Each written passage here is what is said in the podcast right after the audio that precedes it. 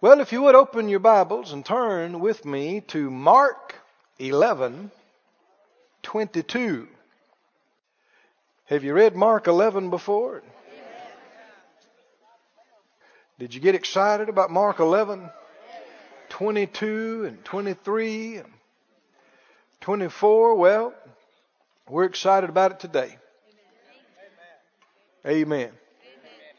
You know, I thought maybe some of that, you know, people making fun of us, calling us name it frame it, blab it and grab it, maybe that was kind of getting old and vanishing away. We got called that again last week. Well, I just, I don't see it. I mean, and it's some of the same folk. We, we've had people that say, I don't believe in what y'all believe about that prosperity. I don't believe in that prosperity stuff. I don't believe it. And leave.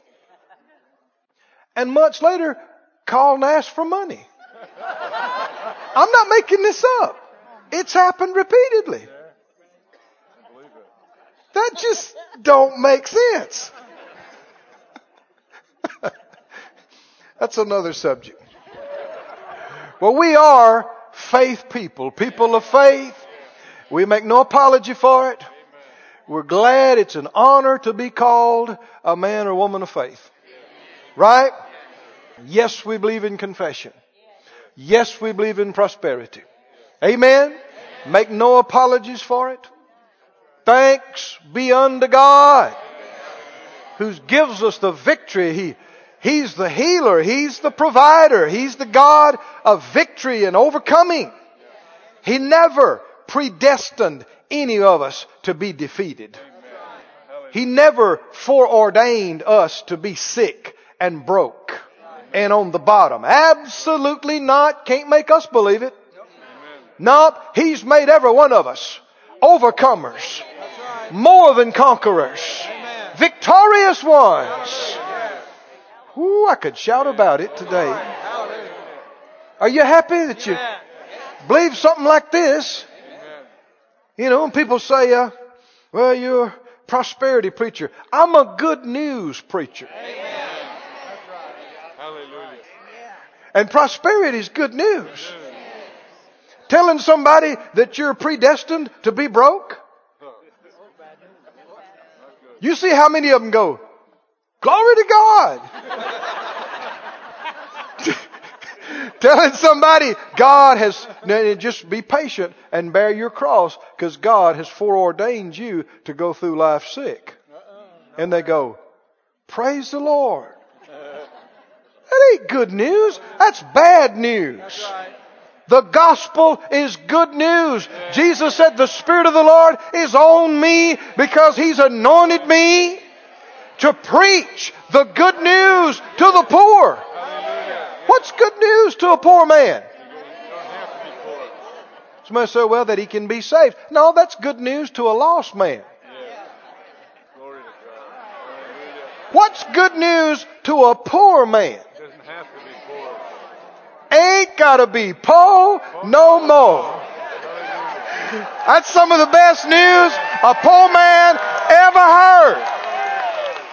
And, and this previously po' boy, notice I ain't gonna call myself a poor boy, previously poor boy, I remember Phyllis and I heard that. We had, we'd been married about a year and we got a hold of some tapes and we heard that and that just some of the best. I'd never heard that before. I thought, why hadn't somebody already told me? You mean God actually wants us to have something? That He would actually get us out of this dump and and, and you know, get us out of debt. You mean God really cares about that? That He would do that? I can believe for that? Some of the best news I ever heard in my life, and to this day I'm still excited about it. Amen. And you can't tell us it don't work. You're looking at it. You're sitting in it this morning. You're looking at it. You're here. When you see us, you see these people sitting around you, you see this paid for place and all this stuff, it ain't because we believe in poverty.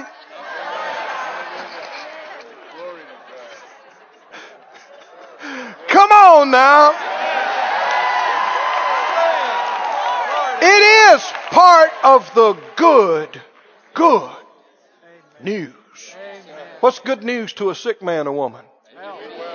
You don't have to be sick. God can and will heal you. Amen. And that's good news. How about a, a lost man or woman? What's good news to them? You don't have to be in sin. You can be saved. You don't have to be a bondage to in a habits bondage to habits to drugs and to sexual sin and lying and stealing and you can come out. You can be a man of integrity. You can be a righteous woman. You yes. Hallelujah. It's good news. It's good news. When the devil has told nah, you ain't nothing, you never will be anything. This is all you are. You can't help it. You can't get out of this. That's a lie. I said that's a lie no matter what area you're talking about. Thanks be unto God for the gospel. It's the power of God unto salvation to who? To everybody that believes. Well, there's those faith people. We're right back to that. That's us. y'all act like y'all believe this this morning. Mark 11, are you there? Mark 11 and verse 22. We've been on this subject for a few weeks now, and the title of this series is Without a Doubt. Without a Doubt. Mark 11, 22. Jesus answered and said to them, Have faith in God. Now we know the setting of this is that previously they had, Jesus had come to this fig tree and the Bible said he came if haply or perhaps he might find something thereon. He was hungry and there were no figs. And the uh, Bible encyclopedia says that that particular uh, tree at that particular time with the showing of that kind of leaf should have had some kind of fig and uh, basically it was a lying fig tree. It was a hypocrite fig tree. It was boasting that it had something and it had nothing. Great big show and no fruit. And he's hungry and he looked at that. Many know the Lord doesn't care, doesn't like hypocrisy? And he said, no man eat fruit of you hereafter forever. Well, it must have not been doing good or he wouldn't have cursed it. You know, somebody said, well, why did he curse that little fig tree? Listen, trust Jesus. If he cursed it, he had a good reason for cursing it.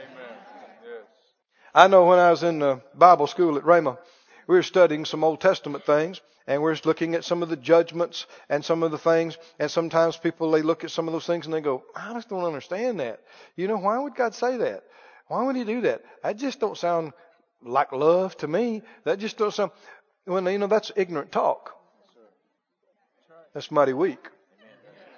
And Brother Mel Piper was one of our teachers, and I remember I was in class one day, and he said this, it stuck with me. I wrote it down. He said, because we're talking about some of these things, he said, whether you understand or whether you don't, always stay on God's side. And when he said that, it went off in me. I thought, yeah. Somebody said, well, why did he do that? You go, I don't know, but he had a good reason.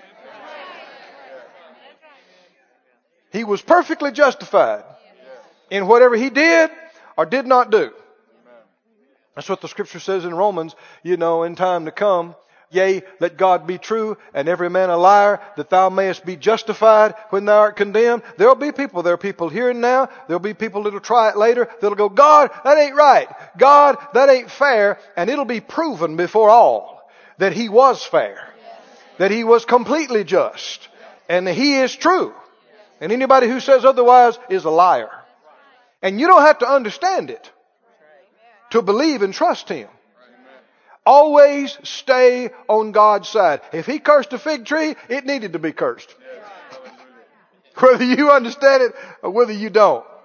When you do understand it, you go, yeah, that thing needed to be cursed. well, you can just, without understanding, you can just skip straight to it and go, yeah. Jesus says, it ought to be cursed. You go, right. You don't have to have a clue why. You just go, hey, if he says it needs to be cursed, it needs to be cursed. Amen. He said, when they looked at it, they thought, how quickly is the fig tree withered? And they were there. They heard him speak to the tree. And so they're all looking at it and they're going, wow, Look how quick. He said, have faith in God. Then he went on to say, what did verse 23 say? For verily I say to you, that whosoever shall say to this mountain, be thou removed, be thou cast into the sea, and what? Shall not doubt. Why would he add that in there? Because that can mess it up. That can prevent it from working. Shall not doubt in his heart, but shall believe that those things which he saith shall come to pass, he shall have whatsoever he saith. So when people talk about that, name it and claim it and blab it and grab it, what are they making fun of? Who said this? They're making fun of what Jesus said. That if you would say something, confess it, and not doubt but believe that what you said would happen, you'd have what you said. I didn't say that. No preacher around came up with that. Jesus said it. People need to watch what they're making fun of. He said it, and I believe it. And he's telling, you know, we saw from Matthew 21 that Jesus said it like this. Matthew's account of the same happening. He said, if you had faith and don't doubt, you shall not only do this which is done to the fig tree, but if you said to that mountain, is he telling them and us, you can do what I just did? As plainly as you can say it. He's telling them, he's telling us, they said, Lord, wow, you spoke to that thing and it, it did it. And what did he say? If some theologians had been writing this, they'd have said, well, yeah, I'm the son of God. Don't try this at home. you know, don't you try. Well, no, he said the exact opposite of that. He said, if you had have faith in God and don't doubt, you could not only do this that I just did. Is he telling them they could have done what he did? Yes, Don't you know it was a surprise to them? Are we also his disciples? Yes, do we have his name and authority to use? Yes, do we have the faith of God in us as well? Can we do what he did? Now see, a lot of Christians think that's almost blasphemous. How dare you? I had one fellow tell me one day, he said, well, you're just trying to act just like Jesus. I said, well, I thought that was the idea. I mean, if you're not, who are you trying to be like? That is the idea. And we're to act like Jesus in faith. Speaking, walking, living, operating by faith. So when something, a mountainous thing is in your way, what did he tell you to do? He didn't tell you to pray and beg God to make it go away. See, people are missing it in this area. A lot of people are praying when they should be saying. There's a time to pray and ask for something. But if something, God's not in the mountain business. He's not the one holding back your blessing from you. He's not the one putting obstacles in your way. That's the enemy. He told us to speak to the mountain, to the problem, to the issue, and command it to do what we want it to do. Right? And what else? Don't doubt in your heart. You believe with your heart. And he's saying don't doubt in your heart. But believe what you say comes to pass and you will have what you said.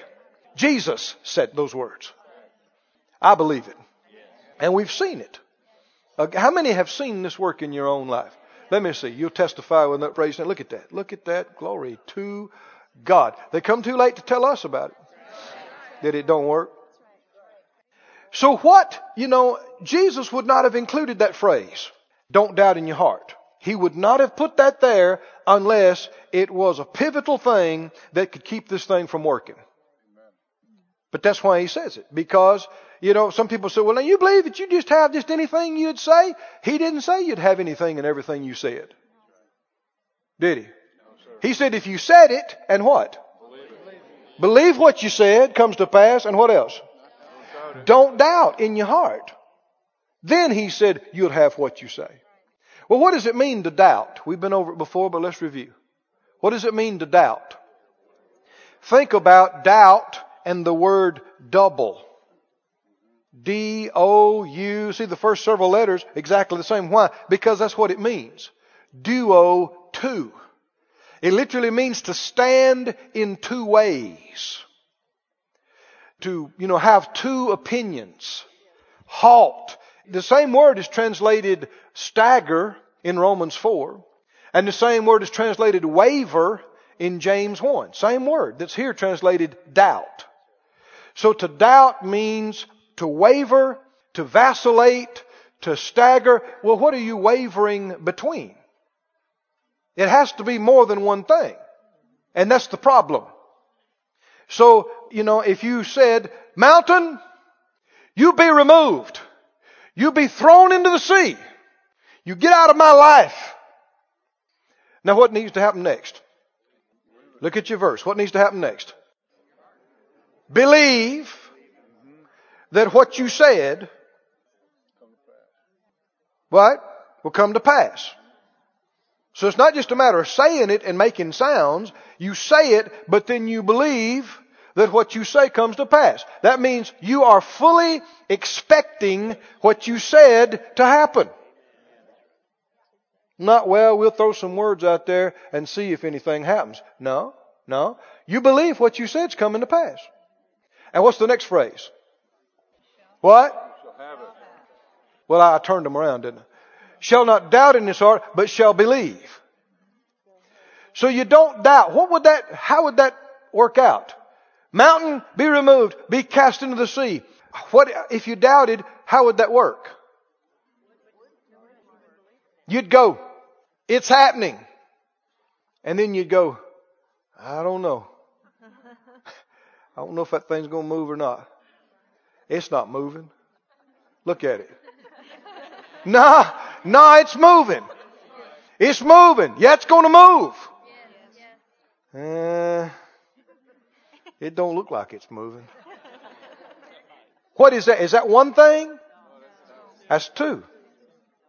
One day you're going, yeah, it's moving. It's moving. It's, I told it to move and it's moving. And then the next day you're going, it ain't moving. It's not moving. You cannot consider both and be in faith. That's duo. That's doubting. Yeah, I asked the Lord to heal me. I believe I received my healing. Body be healed.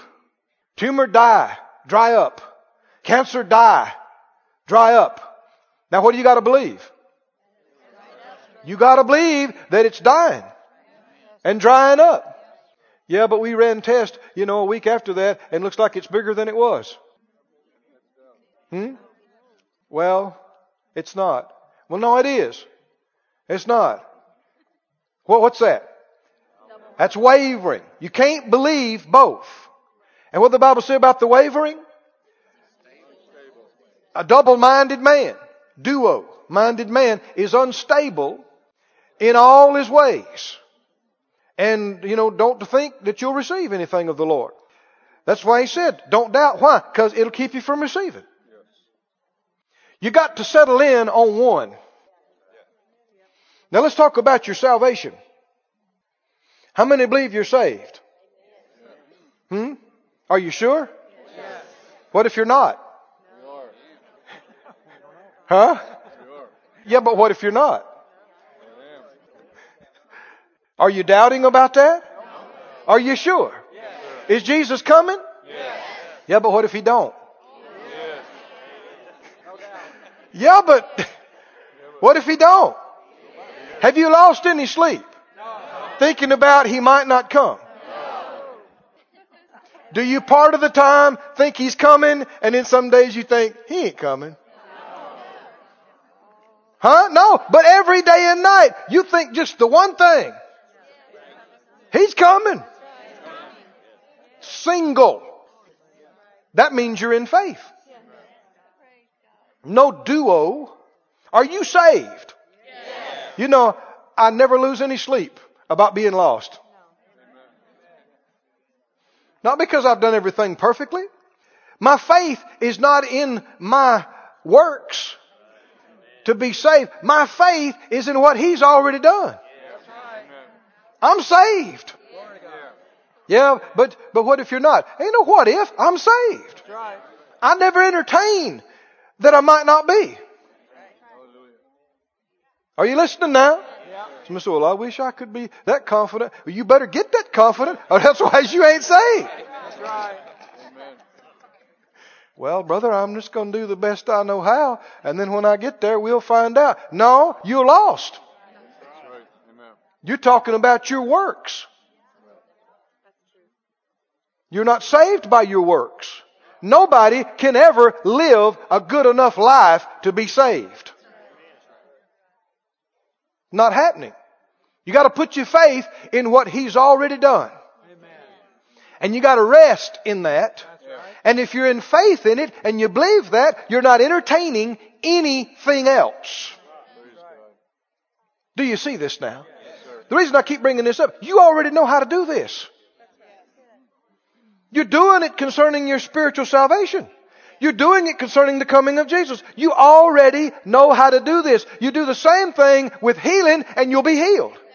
Do the same thing with your prosperity and you'll prosper. Same thing with your protection. You'll be protected. Yeah, but what if something happens? Well, we'll pray, but you know, you just never know. well, maybe you don't, but you could. I said you could. Now listen, I, made these statements, but I want to say these again. Well, in fact, go to Romans 4. Romans 4, we saw this concerning Abraham. Verse 19, he was not weak in faith. How was he not weak in faith? Being not weak in faith, he what? He considered not his own body now dead when he's about a hundred years old, neither yet the deadness of Sarah's womb, and he what? That's exactly the same Greek word for doubt that's in Mark 11:23. You could say he doubted not, or you could, it's the same word in James translated waver. You could say he wavered not. He doubted not, he wavered not, he staggered not, but now back up to the previous verse. What else did he do not? He considered not, so therefore he what? Doubted not. Staggered not, wavered not. Cause he what? I know you've heard us say this before, but this is so important. So important. Yeah. Say it out loud. He considered not. He considered not. So he wavered not. So he wavered not. Say it again. He considered not. He considered not. And he wavered not. Now here's two statements I want to give you. You might want to write them down. If you're unsettled, it's because you're undecided. If you're unsettled, it's because you're undecided. If you're confused, it's because you're considering something you shouldn't be. Did you hear this now? If you're unsettled, now along with this would be frustrated, aggravated, perplexed. All that's included in this idea of being unsettled. Unsettled is because why? You're undecided. You're still halting between two things. And if you're confused, it's because what? The Bible said in, uh, well, in fact, hold your place and turn there. Second Corinthians. Second Corinthians 11, just a few pages over. 2 Corinthians 11:3 Paul said to these saints at Corinth he said I fear lest by any means as the serpent beguiled Eve this is 2 Corinthians 11:3 as the serpent beguiled he's tricky we talked about that Friday night he beguiled Eve through his subtlety his cunning his craftiness trickery so your minds should be corrupted from the what the simplicity that is in Christ. That's what happens when people doubt and they waver. They are corrupted and removed from the simplicity. We live in a society that prides itself in its complexity. Don't do it. People do. You know it's true. In this society, uh, people look at you and they say, well, I'm a very complicated person. I'm a very complex, complicated person. What does that mean? They're confused. It's true. Confused, unstable person. It's just a fact. You want to see somebody that's rock steady, that's solid, that's stable, I'll show you a simple minded person. What do you mean? Singular. When I say simple, that's what I mean. I'm using it in this sense, singular mind. Well, simple, one is about as simple as you can get. Right? One. You go into a place to eat. You know, where are we going to eat today? Well, it's all so complicated. Not if there's just one restaurant. well, what am I going to pick off the menu? You know, it's so complicated. Not if there's only one thing. What would you like to have today? Beans or cornbread? Or beans or cornbread? Or we also have beans and cornbread. Do you wrestle with it? Well, let me see. Wow. I don't like making these decisions. nah, when there's only one, it's easy. Oh, friends, listen with your heart this morning now. Do you want to be happy in life? Huh? Or do you want to go through the torment and confusion of frustration and vexation? Why are people confused? They are considering things they should not be considering. They're considering options, considering alternatives. They should not even be thinking about or talking about. Why are people unsettled and unstable? They're undecided. Now the perfect picture is Adam and Eve at the uh, forbidden tree. Everything's simple. God is good. Life is good. Nothing to complicate life. So happy, so free. And the cunning, lying devil comes along and says, Did God say that you're not to eat of all the trees? And Eve says, Well, we can eat of all the trees except that tree, because if we do, we'll die. He said, well, no, no, you won't die. No. You see, it's complicated. it's not that simple. Was it that simple? Yes. Now, I'm, God's talking to some people this morning. Hear with your heart. When people start, you know, somebody shares the scripture and then folks says, oh well, no, it's not that simple. You see, it's complicated. You don't understand. My situation is complicated. Ain't nothing complicated about it. You're confused. and you're confused because you're considering stuff you ought not be thinking about. Eve's mind was corrupted from the simplicity. Can you see that? It was so simple. Don't eat of the tree. Eat the tree, you die. Leave the tree alone. The devil says, nah, it's not that simple. It's complicated. See, really, God knows that if you eat that, you will be like Him. And so it's not really so much this dying that's the issue. See, He didn't want you to have all this knowledge because really, see, you'd, if you knew like Him, you wouldn't be as dependent on Him. And so really it's a dependency issue. And then between you and Adam, it's more of a codependency and independency issue. And it's not so much about dying. Now, he said dying and, you know, but that, that's not really, see, it's complicated. now see, the reason I talk about this is because people think that's a sign of intelligence. Because they can ask all these questions. Yes, but have you considered this?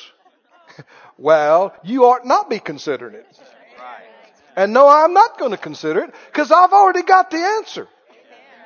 If the Lord says, leave the tree alone, you eat it, you die, it is just that simple.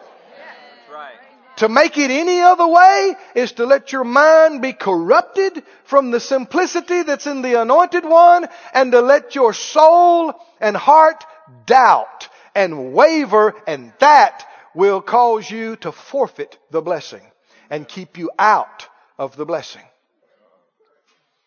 Well, it's not that simple, preacher. I mean, uh, yeah, I hear y'all and maybe there has been a healing, but you don't understand what's going on with my situation.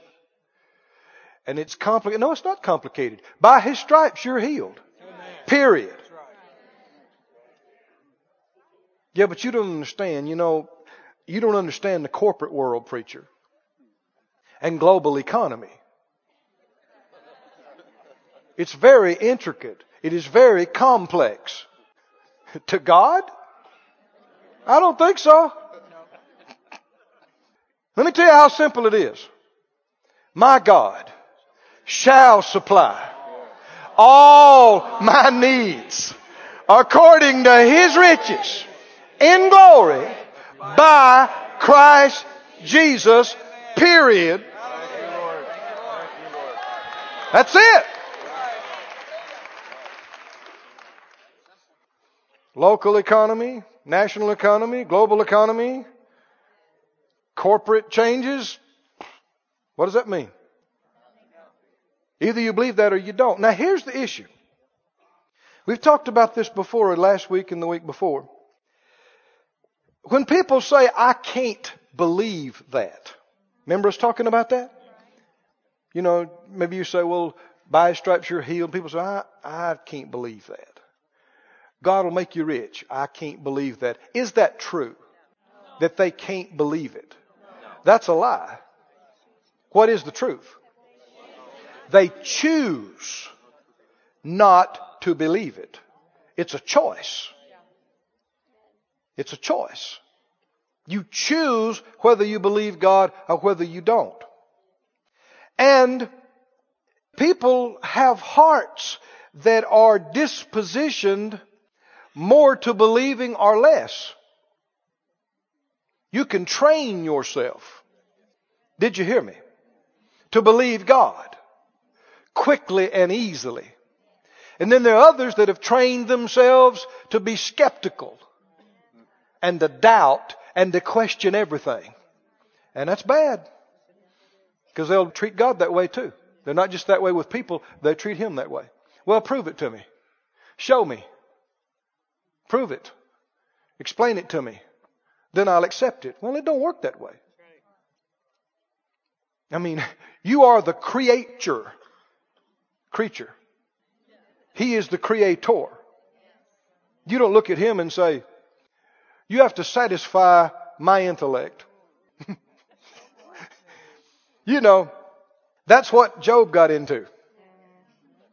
Job tried to question God about his justice and accused God of being unfair.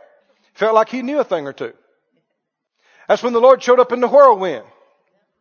And he said, Who is this that darkens counsel without knowledge? We got somebody's mouth that's running and they don't know what's going on. there's words, but there's no meaning. He said, You, because what Job had said is, I wish God had given me an audience. I would ask him a thing or two. So God says, Here I am. you want to ask me something? Here I am. But before we get into your questions, there's a couple of simple basic things I want to ask you about to see if we can talk on this level you're trying to talk on. Were you there when I laid the foundation of the earth? Do you know where the waters came from? Do you know where the wind comes from? Do you know how this animal does this and how that? And Job have, kept saying, uh, no, no, no. Were you there? Do you understand this? No. You understand how the lightning runs from here to there and what it is? Uh, no, I always wondered about that. do, Do you understand this? What is God telling him? You're going to question me about my judgments concerning humanity and eternity? You don't know what makes a donkey do this. You don't know how a cloud forms. And you're going to question me about this? And Job saw it. He wasn't a dummy. He just going through a rough patch. But he repented and he said, God, he said, I opened my mouth once, yea, twice, but it won't happen again. I'm going to put my hand right here on my mouth. Smart man. Next thing you know, he's healed. Got twice as much as he ever had. Right? But you don't say, God, prove it to me, explain it to my satisfaction, and I'll see if I accept it. You're a fool. Ignorant. No, you have to decide. You have to choose to believe what he says. It's a choice. Now go with me to Hebrews 3. This is actually my text. Took us a little while to get there, didn't it? it's true. The other was review. Hebrews 3. Well, let me say it like this. A little more review. We talked last week about two kinds of unbelief. Do you remember that? Two kinds. Actually, two different words. Do you remember them? The first one we mentioned is talked about in 1 Timothy 1 13. Paul said, Before I was a blasphemer, a persecutor, injurious, but I obtained mercy because I did it ignorantly in unbelief there is an ignorant form of unbelief. You're not believing because of what? Ignorance. And God has mercy on that kind of unbelief. Thank God. There's another kind, however, much more serious. And that's what you read about here in Hebrews. Let's read it. Hebrews, the third chapter. Hebrews 3 and verse 7. Hebrews 3 7 says, Wherefore, as the Holy Ghost says, today, if you will hear his voice. Now, why say it like that? If you'll hear it. You got a choice. You can hear it.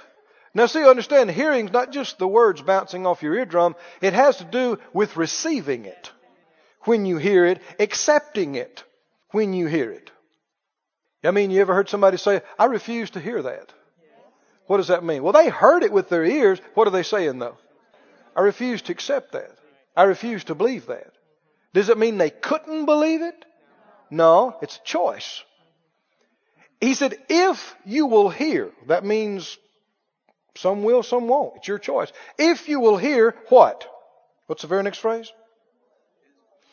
If you'll hear his voice, verse 8, what?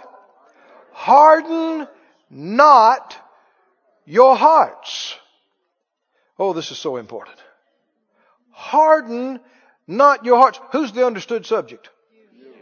You. you. So who would be hardening your heart?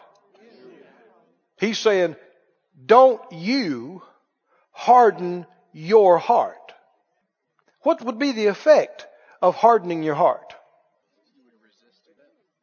Hardening your heart means it can't get in. You're closing yourself up and you're not letting it get in you. You're not accepting it. You're not believing it. You're hardening yourself. What would be the opposite of that? Open heart, receptive heart, soft heart, easy to be entreated. You know, the Bible talked about in Paul's ministry, there were places he went to that people were just, I mean, anti word, anti faith, anti Jesus, anti anointing from the word get go. But he left some of those very places, and like for one instance, he went, was it the saints of Berea, wasn't it? And it said, now these were more noble. than the ones in Thessalonica, I believe it said, in that they received the word with all readiness. And they searched the scriptures daily whether those things were so. In other words, they were ready to believe when he showed up. They said, just show it to us in the word. And when he did, they said, that's good enough for me. These are noble people. The kind that sit back with a hard heart and like, I'm not accepting that. I'm not accepting that. That's not noble. Uh, Brother Hagin, my father in the faith, made a statement that impressed me along this line. He talked about people that were successful Christians and people that received as opposed to people that didn't. And he talked about characteristics of successful Christians and receivers. And he mentioned a few things. He said one of them is they're quick to repent. Quick to repent as opposed to what? Slow means, uh, eventually I will, but I just want to be mad for a while and sulk and I mean, before it's over, before I die, I'm going to repent. That'll cost you. Got to be what to repent? Quick. You see you're wrong, quick to admit it, quick to ask for forgiveness, quick to repent. Also, he talked about quick to believe. Not slow to believe. They'll say, well, yeah, they gave me 12 scriptures and God gave me a dream and, but I'm just going to keep thinking about it. That's bad. You ever hear people say, well, I'd have to have a burning bush. really? then you're stubborn. You're hard headed, hard hearted. You don't have to have a burning bush. Well, God would have to write it in the sky or do something. I mean, it'd take. Well, you're talking about how dull you are, how hard it is to penetrate that steel plate for a head you got. Ain't nothing to be proud of. You need to be quick to repent, quick to believe, and also quick to obey. Quick to repent, quick to believe, quick to obey. Quick. Not put it off for two months. Quick. When you know what to do, what the Bible say? You know, uh, when something is due to your neighbor and it's in the power of your hand to do it, what do you do? You don't put it off till tomorrow and say, well, come back tomorrow. Let me think. No, you do it. You don't know about tomorrow. Let me tell you about your loved ones now. Live today so you have no regrets tomorrow. Hmm? You know, my, my dad's home with the Lord now, my natural father. And I had hoped that I'd have some more years with him. But I'm happy that he's in glory. And we'll all see him real soon. But there were several things that the Lord had dealt with me to do for him. And I'm so glad I didn't think, well, you know, we probably got another 20 years and I'll do this and I'll do that and got him a motorcycle. Man, he rode that motorcycle every day. I don't care if it was cold. He put earmuffs on and gloves and he rode that motorcycle every day. I'm so glad I didn't wait another year or two. Able to get him a car. A sports car with some power. I think he scared everybody in the community with it. The visiting preachers, he'd tell them, come let me take you for a ride. And they innocently jumped in the car with one of the main deacons, and man, 30 minutes later, they're wide eyed and going, Whoa! He enjoyed every minute of it. Things like, I'm so glad I didn't wait. You don't know about tomorrow. You don't know about next year. Now someone said, well, I, how do I do that? Real simple. Something comes up in your heart to do it. Don't put it off. Do it. Do it. Don't delay. Quick to obey. Said out loud, quick to repent. Quick to, repent. Quick to, believe. Quick to. Quick to obey. That's how you'll be successful. That's how you'll be blessed. That's how you'll receive. Now, keep reading. Let me see how I can finish this. What did he say, verse 8? Harden not your hearts. As in the day of provocation, in the day of temptation in the wilderness, when your fathers tempted me, proved me, saw my works forty years, wherefore I was what? Grieved. grieved. Somebody say grieved. grieved. There's a lot of talk about grieving the Holy Spirit. It do us well to remember that the Holy Spirit is the Spirit of Jesus. The Spirit of the Master. And He's the same yesterday, today, and forever. What grieved Him in previous times is exactly the same thing that grieves Him now. The Holy Ghost is not flighty. He's not touchy. He's not irritable. He didn't come in the back door and watch us thinking, I know they're going to grieve me. I know they are. Ah, ah, that's it. That's it. I'm out of here. if he did, we'd never even have a decent service.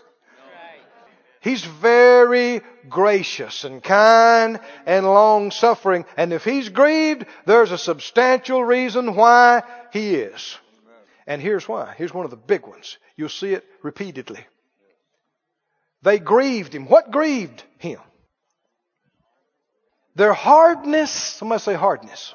Hardness of heart. He said, I was grieved with that generation. And I said, they always err in their hearts and they've not known my ways. So I swear in my wrath, they shall not enter into my rest. Verse 12, it applies directly to us here now. He says, take heed, brethren, lest there be in any of you a what? Evil, calls it evil. Evil heart of what? Now see, this is not that ignorant unbelief. This is unpersuadableness. Refuse to be persuaded. Heart of unbelief in departing from the living God. Exhort one another daily while it's called today. So that's why you need your faith buddies. Exhort each other. Stir each other up to what? Believe God. Don't quit. Yeah, reach out there big. Stand. Lest any of you be what? Hardened. There's that word again. Hardened through the deceitfulness of sin. For we are made partakers of Christ if we hold the beginning of our confidence steadfast month after month, year after year as need be, unto the end. While it is said today, if you will hear His voice, what? There it is again.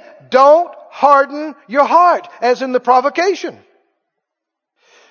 Verse 19, he said, so we see they could not enter in. Why?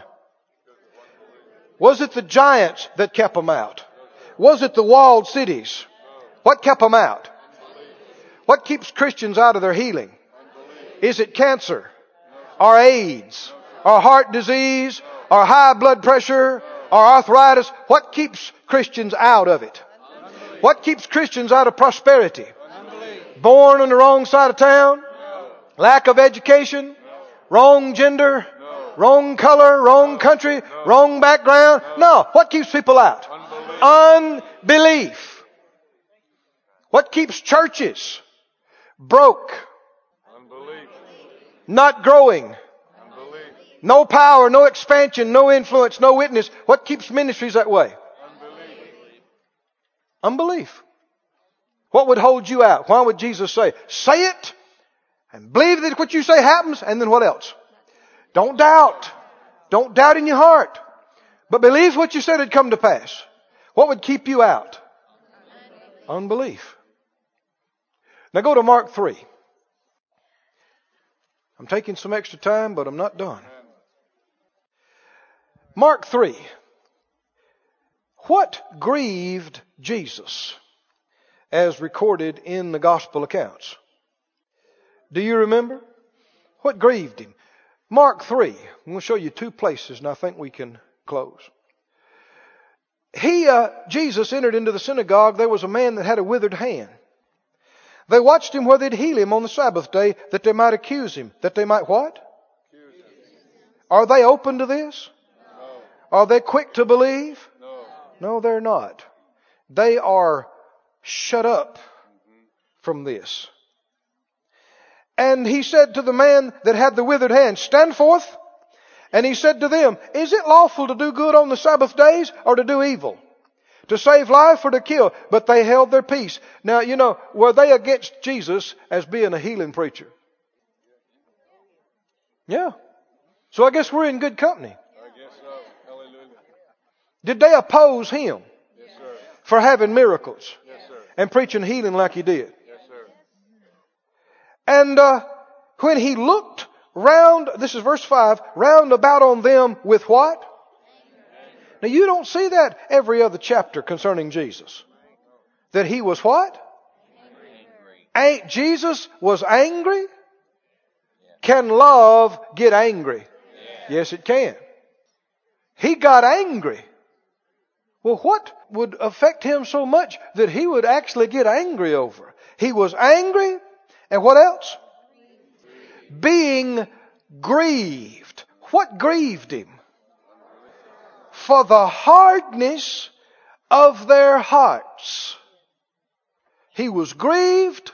He was angry over the hardness of their hearts. Let me read this to you from another translation. It says in the NIV, said he looked around at them in anger. I don't want the Lord looking at me in anger. In anger and deeply distressed at their stubborn hearts. Friend, you know, I've been studying this all night. All morning, I should say. And I'm full of it. I got 800 verses in me on this. And I'm trying to express in a few minutes with three verses. You see what I'm talking about here? But I'm telling you, this stubborn thing is something that God absolutely, it, makes him mad. It grieves him. And it is something that can get you in a place, in a situation that can't be fixed. Now that's a hard thing. Did you hear what I said? It can get you in situations that can't be fixed. The Bible said, He that often being reproved, he hardens himself, he stiffens his neck. The Bible said he would be destroyed suddenly without remedy. What does that mean? Can't fix it. There's no cure. There's no fix. And this is what happened with uh, Pharaoh. Interesting study to go back there and read sometime. I mean, it says repeatedly, he hardened himself. He hardened himself. I mean, you know how many times it happened. I mean, the country is brought to its knees. And he says, oh, fine, fine, okay, yeah, y'all go. Y'all do it. And then when the plague was lifted, what did he do? He hardened himself and said, uh-uh. Well, that happened repeatedly until what? He and all his army was destroyed suddenly and there was no fix. Can you see that? And the same thing happened with the first generation of God's people that he delivered out of the Egyptian bondage. You remember? In Numbers 13 and 14, when the spies went into the land and they checked it out, and the Bible said the ten brought back an evil report. We saw evil heart of unbelief. The unbelief is what made it evil. And they discouraged their brethren's heart. And all of them sat out there in the tents and cried all night long in unbelief. Do you know that some people's crying does not need to be petted? Amen. You don't agree with people's unbelief. So there are times when you don't need to offer them a handkerchief and coddle them and cuddle them. You need to say, hey, what, what are you crying about? You shouldn't even be thinking about that, much less crying about it. God said this. Why are they confused? Why are they upset? Why are they unsettled? Because they are considering something they shouldn't even be thinking about. And the Lord finally said to him, He said, These ten times they have done this. He said, How long before they believe me? Then it made him mad. It grieved him. Why? Think about it. He delivered them out of all those plagues. He brought them through the Red Sea. He fed them manna out of the sky, water out of the rock. How much does it take? That's what he said. It irritated him. It made him mad. It grieved him. And finally he said, it's going to be just like you said. You've been a hollering you're going to die out here and that's what's going to happen to you. There was no fix then. Why? Refuse to believe. They see it, they see it, they see it, they see it, they experience it, and still go, no, I can't accept that. No. Listen, friends, those who have been coming to this church, you know healing is right. You know healing is the will of God. Don't you try to act like you don't know it. You know prosperity is the will of God. Don't you try to act like you don't think it's for you or for everybody. You know speaking in tongues is right. Did you hear me? You know it. Don't you try to act like, well, you know, I'm just going to go to this other church and they believe different. If they're walking in all the light they have, that's all any of us can do. But when you get light and you refuse to walk in it, and you're going to go back into something where God has given you light beyond, it's going to cost you. Because we're not dealing with ignorance anymore. We're dealing with unpersuadableness, stubbornness, rebellion. And all that remains for that is judgment. And if you go in it far enough, you get to the place where it can't be fixed. To me, that's serious. Isn't it? Jesus looked around about these guys and it grieved him. And it made him mad. Why? Here's a man here, he's got his hand withered. He wants to be healed. And they don't care enough about him to try to be even open, to try to help the man. All they know is, we don't believe in that healing stuff. We don't believe in that. You can tell these folks, they're hard and they're demanding. Question everything, all the time.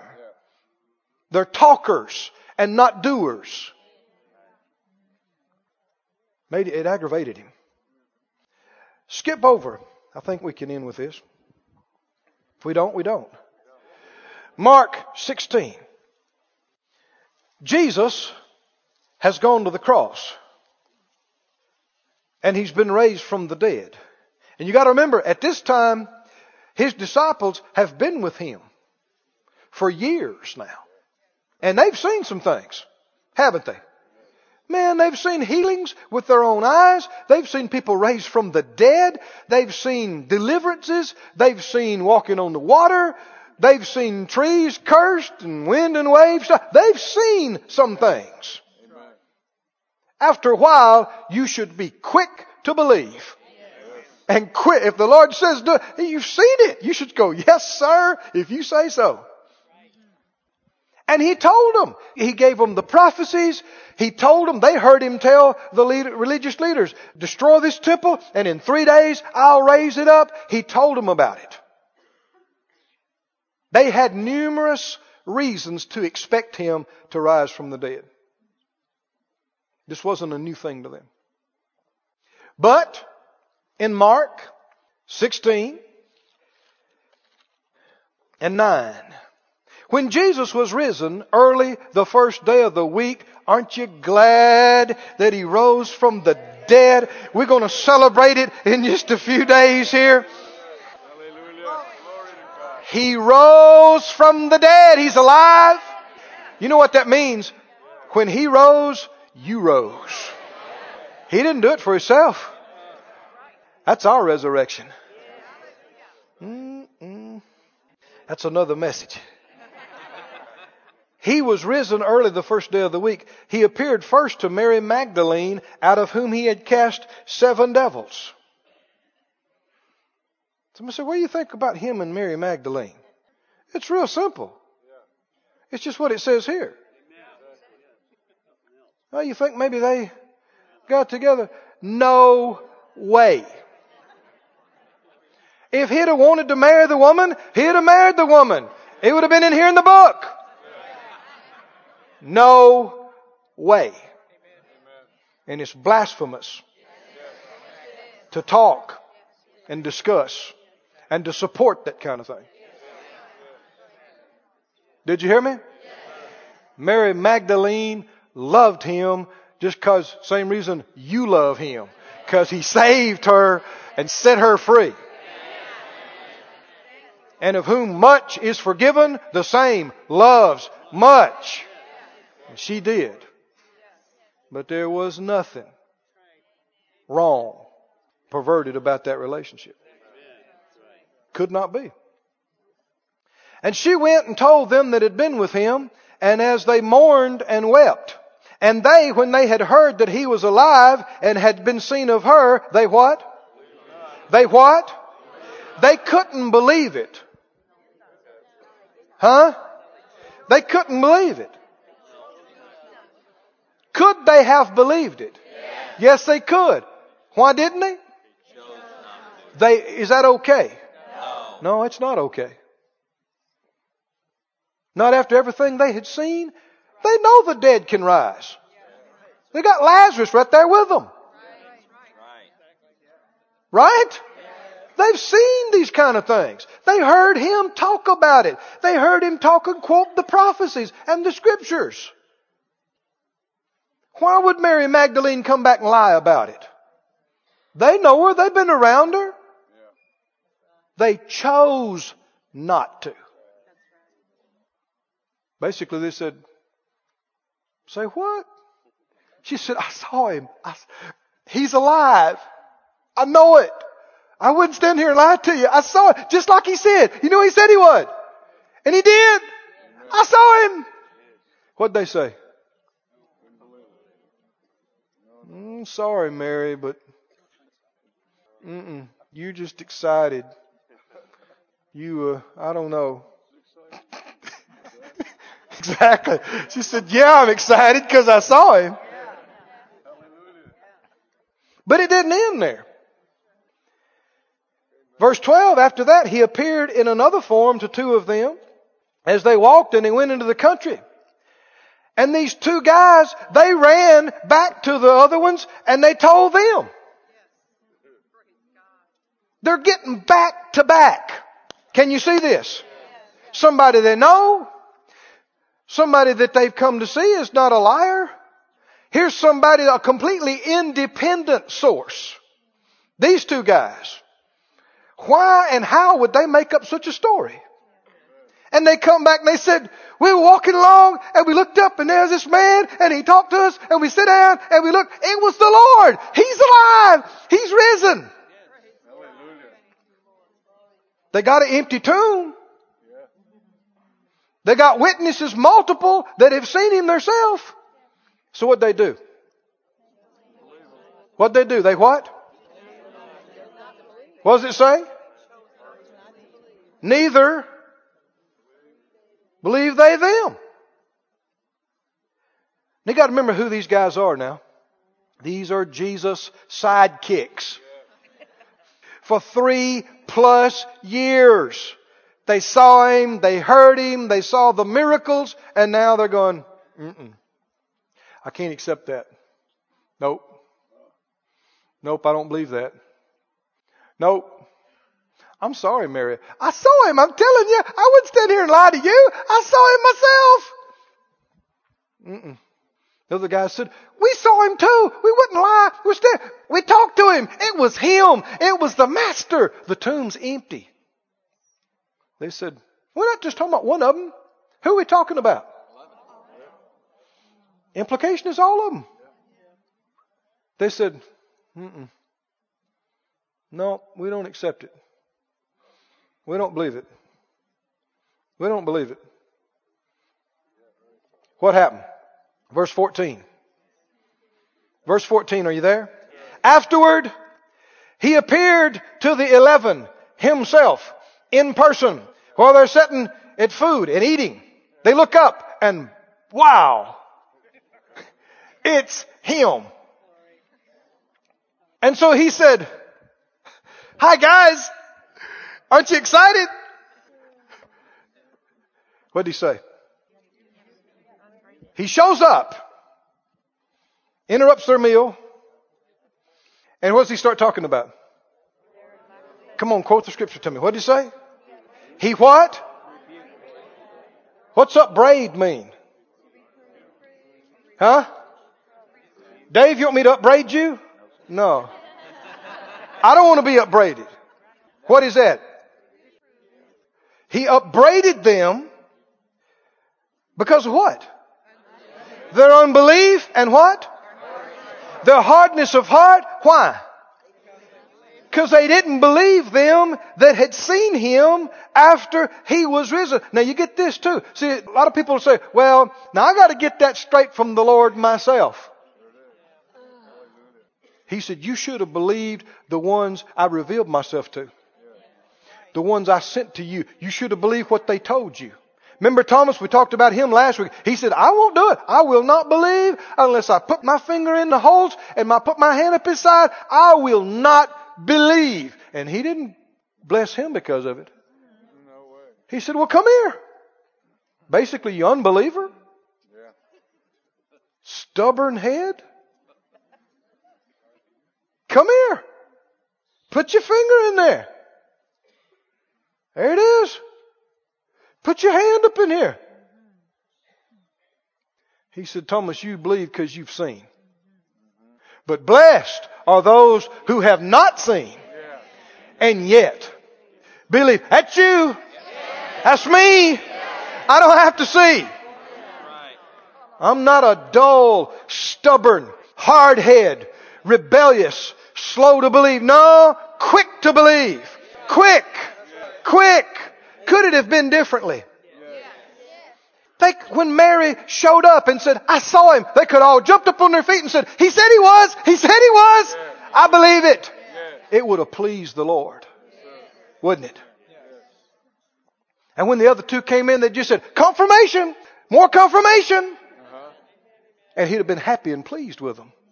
Instead, he shows up. It's the first time they've seen him since he's raised from the dead. And what's the first thing he talks to them about? That's not really the best way to start the conversation after he's raised from the dead. They're looking going, it's him. And he says, now sit down. Why didn't you believe them? Upbraid's a strong word. Let me read this to you from another translation. Said, He rebuked them for their lack of faith and stubborn refusal to believe. He rebuked them. He rebuked them. Now the text goes on. What did it say immediately after that? Verse 15. I hadn't seen how this flowed together until recently. We separate this, but it all goes together. What's the very next verse? Now let's just stop right here. What is he just doing? He's rebuking them. Why? Their unbelief, their hardness of heart. Then what does he say? Go out the world. He says, now you go into all the world and you proclaim this good news to every created one. And the one that believes, oh, do you see the context? The one that believes and then acts on that faith and is baptized, identifies with him, will be saved. But the one that what? So you can say like this, that refuses to believe. Like y'all were acting. The one that refused, because how many others are going to see him like they did? You're going to have to believe without seeing. He's not going to appear to the masses of the world individually in order for them to believe on him. It's not his will. Faith pleases God. Faith pleases God. Faith is the substance of things hoped for. It is the what? Evidence. Title deed. Proof of ownership of things what? Not seen. Hallelujah. Not seen. Yeah. It's when you don't see and feel your healing that you can believe you got it. It's when you don't see and have the money in hand that you believe you got it and it's on the way. It's when you don't feel delivered that you believe you're delivered. Oh, hallelujah. Blessed are those who have not seen and yet believe. I'm a believer. How about you? I'm a believer. Stand on your feet, say it out loud. I'm a believer. I'm not a doubter. I'm a believer. I'm not a doubter. I'm quick to repent. I'm not stubborn. I'm not hard headed. I'm not hard hearted. I'm quick to repent. Quick to believe. Quick to obey. I am a believer. Hallelujah. This ministry has been brought to you today free of charge by the partners of More Life Ministries and Faith Life Church. If you would like to help send this word to others at no charge, you can become a word sender today. For more information, visit our website at morelife.org.